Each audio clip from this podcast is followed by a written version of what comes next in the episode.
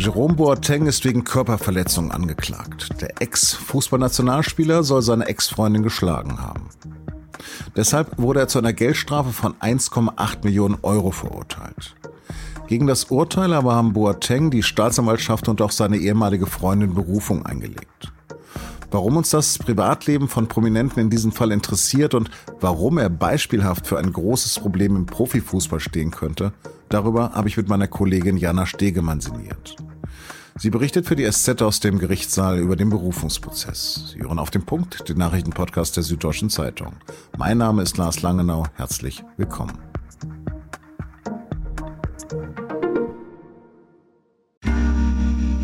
Werbung Hi, ich bin Patrick Bauer, Reporter beim Magazin der Süddeutschen Zeitung. Und gemeinsam mit meiner Kollegin Eva Hoffmann habe ich an einer unglaublichen Geschichte recherchiert. Tom und Jana denken, sie ziehen mit ihrem kleinen Kind zu einer liebevollen Gemeinschaft. Aber sie landen in einer Gruppe, in der Menschen manipuliert und psychisch und physisch fertig gemacht werden. Wie schafft es die Familie da wieder raus? Im Schattenkloster. Chronik einer Gehirnwäsche ist ein SZ Plus Podcast in Zusammenarbeit mit Audible. Jetzt auf sz.de slash Schattenkloster. Zunächst also die nüchternen Fakten. Stand Freitagnachmittag. Der wegen Körperverletzung angeklagte Fußballprofi Jerome Boateng hat im Berufungsverfahren einen Vorschlag des Gerichts auf eine Einigung zum zweiten Mal abgelehnt. Der Vorschlag hatte vorgesehen, nur noch über die Höhe der Strafe von 1,8 Millionen Euro zu verhandeln. Das hört sich viel an, war aber eigentlich ein mildes Urteil. Boateng wäre nicht vorbestraft und selbst 1,8 Millionen sind für jemanden wie Boateng mit einem vielfachen Millionenvermögen wohl nicht besonders viel Geld. Trotzdem wird in München gerade der gesamte Prozess noch einmal aufgerollt. Boateng verlangt einen Freispruch. Aber auch die Nebenklägerin und die Staatsanwaltschaft sind unzufrieden. Doch ihnen geht das Urteil nicht weit genug. Die Sprecherin der Staatsanwaltschaft hat am Donnerstag zu TV München gesagt, wir werden jetzt einfach sehen, wie die Beweisaufnahme läuft, wie die Zeugenaussagen werden. Ähm, insgesamt kann ich sagen, dass die Staatsanwaltschaft in vergleichbaren Fällen äh, durchaus ähm, Freiheitsstrafen zur Bewährung beantragt und auch erzielt. Und das ist ja auch der Grund, weshalb wir in Berufung gegangen sind. Worum geht es nun konkret? Vergangenes Jahr wurde Boateng wegen Körperverletzung zu dieser Geldstrafe verurteilt. Das Gericht sah es als erwiesen an, dass der heutige Profi von Olympique Lyon seiner Ex-Freundin und Mutter seiner elfjährigen Zwillingstöchter während eines gemeinsamen Karibikurlaubs im Juli 2018 geschlagen, getreten und übelst beschimpft hat. Boateng streitet das ab. Und die Zeugen, die widersprechen sich. So weit, so schwer also die Suche nach der Wahrheit. Mit einem schnellen Prozess rechnet niemand mehr. Aber es geht auch hier um mehr als um den Fall Boateng. Warum? Das bespreche ich mit meiner Kollegin Jana Stegemann, die den Prozess für die SZ beobachtet. Und sie habe ich in der Mittagspause des Gerichts zunächst gefragt, was bisher passiert ist. Es ist eine Schlammschlacht ähm, entbrannt zwischen den Parteien. Boateng ist anders als im ersten Prozess, da hatte er nur einen Verteidiger. Ähm, Jetzt ist er aufgelaufen mit zwei Verteidigern, seiner Familienrechtsanwältin. Auch anders als im ersten Prozess. Im ersten Prozess hat Boateng sich ähm, sehr lange persönlich erklärt vor Gericht. Nun sagt er gar nichts, sitzt da rum, äh, lehnt sich zurück, bespricht sich mit seinen Anwälten. Ähm, seine Ex-Freundin, also mit der war er fast elf Jahre zusammen, die hatten so eine On-Off-Sache, eben das ist auch die Mutter seiner äh, Töchter. Also die packen wirklich die untersten Sachen aus. Es geht da um familiengerichtliche Streitigkeiten, um die Töchter eben, wo sich die beiden Parteien seit Jahren befinden. Und Boateng wurde schon ähm, gestern ein Deal, ja ein sogenannter Deal angeboten vom Gericht. Das heißt, er hätte ein Teilgeständnis ablegen müssen, ja. Dann hätte man aber nur noch über die Höhe der Strafe verhandelt und hätte so eben diesen sehr schwierigen, auch teilweise sehr belastenden Prozess für alle Parteien ja erspart, also den zweiten Prozess. Jetzt muss man quasi alles, was man vergangenes Jahr schon verhandelt hat, nochmal neu verhandeln. Alle Zeugen werden neu gehört, Zeugen und Zeuginnen. Ähm, gestern hat er den Deal abgelehnt mit dem Hinweis auf sein Gewissen und der Verantwortung seiner Töchter gegenüber, weil es bedeutet natürlich, wenn er diesen Deal annimmt, ist es ja ein Teil äh, Schuldeingeständnis und er empfindet sich offenbar als unschuldig. Mhm. Normalerweise ist so ein Prozess etwas, das wir der Boulevardpresse überlassen.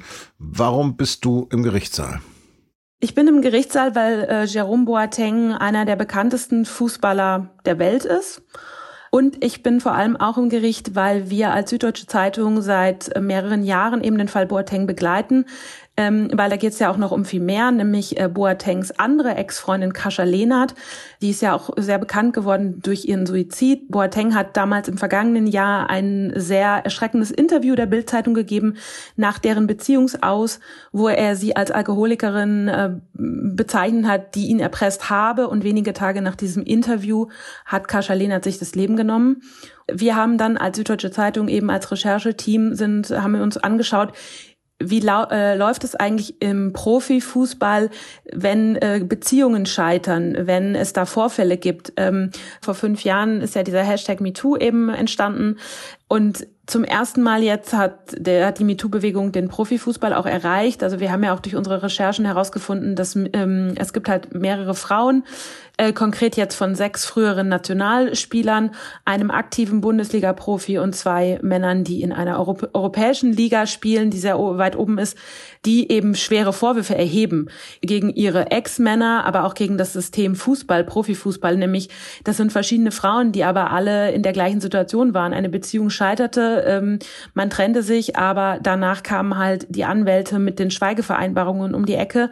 Einige Frauen haben uns von ähm, gesagt, sie fühlten sich ähm, bedroht, sie hatten Angst um ihr Leben, ihnen wurde versucht, die Kinder wegzunehmen. Eine ähm, hat uns gegenüber gesagt, sie wurde zu einer Abtreibung gezwungen. Und ähm, das alles soll gedeckt worden sein eben vom System Profifußball. Also von dem, die Vereine haben natürlich ein Interesse daran, dass die Spieler in der Öffentlichkeit eine weiße Weste haben. Und ähm, wichtig ist im Fußball auf dem Platz für die Vereine, aber ähm, alles andere wird dann so ins Privatleben, in die Privatsache geschoben, aber ist es eben nicht, weil wie man mit Frauen umgeht in dieser Fußballszene, da scheint noch ein ziemlich viel Aufarbeitungsbedarf zu sein. Ich versuche es nochmal zusammenzufassen. Also die gesellschaftliche Relevanz liegt da drin, dass du darin ein System siehst. Mächtige, reiche Männer werden systematisch geschützt und mutmaßlich geschädigte Frauen haben eine weniger, haben weniger Chancen? Ja, also der Fall Boateng ist deswegen ja auch für uns interessant, weil es ähm, fast nie vorkommt, dass Profifußballer wegen diverser Delikte vor Gericht sich verantworten müssen. Man muss sehen, auf der einen Seite ist der millionenschwere Fußballer mit den besten Kontakten weltbekannt und auf der anderen Seite seine Ex-Freundin ist eine, die nie in die Öffentlichkeit gedrängt ist. Sie ist von Beruf Justizvollzugsbeamte in Berlin, arbeitet im Schichtdienst, hat auch nicht so viel Geld und ist natürlich ihm ähm, total unterlegen. Ähm, und vor Gericht ist es jetzt ja endlich mal so, dass sie beide Chancengleichheit haben. Also er ist ein Angeklagter, muss genau wie jeder andere auch, sitzt auf der Anklagebank. Sie ist Zeugin und mutmaßlich Geschädigte und jetzt begegnen sie sich endlich mal auf Augenhöhe vor Gericht. Und ähm, deswegen sind wir natürlich auch da. Wir wissen im Moment noch nicht, ähm, was dabei heute rauskommen wird, wenn es einen Freispruch geben sollte. Irgendwas bleibt immer hängen. Welche Verantwortung siehst du als Journalistin, die so einen Prozess begleitet? Also irgendwas bleibt auf jeden Fall immer hängen von solchen Prozessen, das ist klar. Ob es jetzt am Ende einen Freispruch gibt oder eine Verurteilung, ähm, ist davon, glaube ich, unabhängig. Aber wir haben natürlich eine besondere Verantwortung. Also wir schreiben ja auch nicht alles, obwohl es eine öffentliche Hauptverhandlung ist und wir alles aus dieser Hauptverhandlung schreiben dürften, schreiben wir natürlich gewisse Details nicht weil wir auch der Meinung sind oder weil ich bin auch der Meinung als Gerichtsreporterin da besonders intime Sachen, die zum Beispiel auch die gemeinsamen Töchter betreffen. Die Töchter sind elf, die haben auch in der Presse nicht zu suchen und ähm, da müssen wir natürlich abwägen. Aber man muss auch leider mehr aus dem Privatleben Boatengs erzählen, um den Fall überhaupt verstehen zu können, um überhaupt verstehen zu können. Seine Ex-Freundin Shirin S. hat ja auch gesagt, sie lebt seit elf Jahren mit ihm in so einer On-Off-Beziehung ähm, die sehr toxisch, immer turbulent gewesen sei. Und ähm, ja, da ist es natürlich klar, dass wir auch einen tieferen Einblick in Boatengs Privatleben bekommen, als äh, man das jemals gedacht hätte. Aber das heißt natürlich auch nicht, dass wir alles davon schreiben, sondern nur das, was relevant ist ähm, für den Fall. Wie schützen sich denn Prominente vor Berichten über ihre angeblichen Verfehlungen? Ja, also wir wissen das jetzt von Fußballspielern, dass die ganz oft eben das Mittel der Verschwiegenheitserklärung, Verschwiegenheitsvereinbarung, wie auch immer die dann heißt, nutzen. Und zwar geht es so, dass nach dem Ende einer Beziehung, einer Ehe, der Frau ein Vertrag vorgelegt wird, wo äh, sie sich dann verpflichtet, ähm, nichts aus dem Privatleben, aus der Ehe, aus der Beziehung ähm, an die Öffentlichkeit zu geben und wenn sie doch mit irgendwem redet, dann muss sie eine astronomisch hohe Vertragsstrafe zahlen, steht da drin 50.000 Euro oder irgendwie sowas. Und das ist aber meistens ein nicht wechselseitiger Vertrag, sondern nur ein einseitiger Vertrag, der also zum Schaden quasi der Frau äh, geht, weil der Mann darf in der Öffentlichkeit dann ähm, erzählen, was er möchte. Also im Fall Boateng war es ja zum Beispiel so, die Kascha Lehnert, seine andere Ex-Freundin, die sich das Leben genommen hat, ähm, hatte so etwas unterschrieben.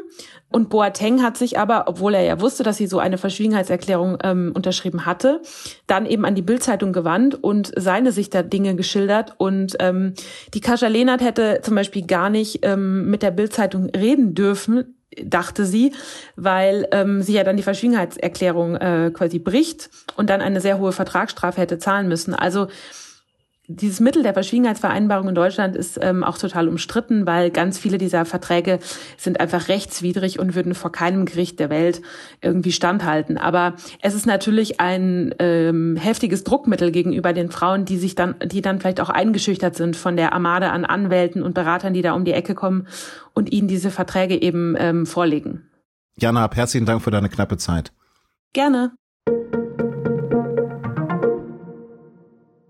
Laut unbestätigten Berichten hat die Befreiung der südukrainischen Stadt Cherson von den russischen Besatzern begonnen. Unklar ist, wie sich die russische Armee in diesem Fall verhalten wird. Die Ukraine befürchtet einen russischen Angriff auf einen Staudamm nach Cherson. Eine Sprengung könnte mehr als 80 Städte überfluten. Davor hat der ukrainische Präsident Zelensky gewarnt. Aus dem Staudamm enthält zudem das AKW Saporischja sein Kühlwasser. Am Freitag hat der Bundestag den Doppelwumms beschlossen. Die Abgeordneten haben Kredite von 200 Milliarden Euro zur Finanzierung der geplanten Gas- und Strompreisbremsen genehmigt. So sollen die dramatisch gestiegenen Energiepreise gebremst werden. Der Bundestag hat für das Hilfspaket erneut eine Ausnahme von der im Grundgesetz verankerten Schuldenbremse genehmigt. Nach dem Bundestag muss auch noch der Bundesrat zustimmen. Eine US-Jury hat den Schauspieler Kevin Spacey vom Vorwurf des sexuellen Übergriffs freigesprochen. Der Schauspieler Anthony Rapp hatte Kevin Spacey beschuldigt, ihn als Minderjährigen 1986 sexuell belästigt zu haben. Spacey ist aber nun in einem Zivilprozess in New York von dem Vorwurf freigesprochen worden. In den USA ist nun kein weiteres Verfahren mehr gegen den Hollywoodstar anhängig, in Großbritannien jedoch schon. Mein Kollege Christian Zaschka hat sich näher mit diesem Fall beschäftigt. Ich verlinke Ihnen den, ebenso wie unsere Texte zu Boateng, in den Show Notes. What's next in Great Britain? Das fragen wir uns nach dem Rücktritt von Liz Truss auch in der SZ am Wochenende. Da können Sie lesen, wie sich das Vereinigte Königreich nach den 45 Chaostagen der Premierministerin aus der Krise befreien will. Die SZ am Wochenende lesen Sie bereits am Freitag ab 19 Uhr mit einem Digitalabo. Redaktionsschluss für Auf dem Punkt war 16 Uhr. Produziert hat die Sendung Emanuel Pedersen. Haben Sie Dank für Ihren Klick und bleiben Sie uns gewogen.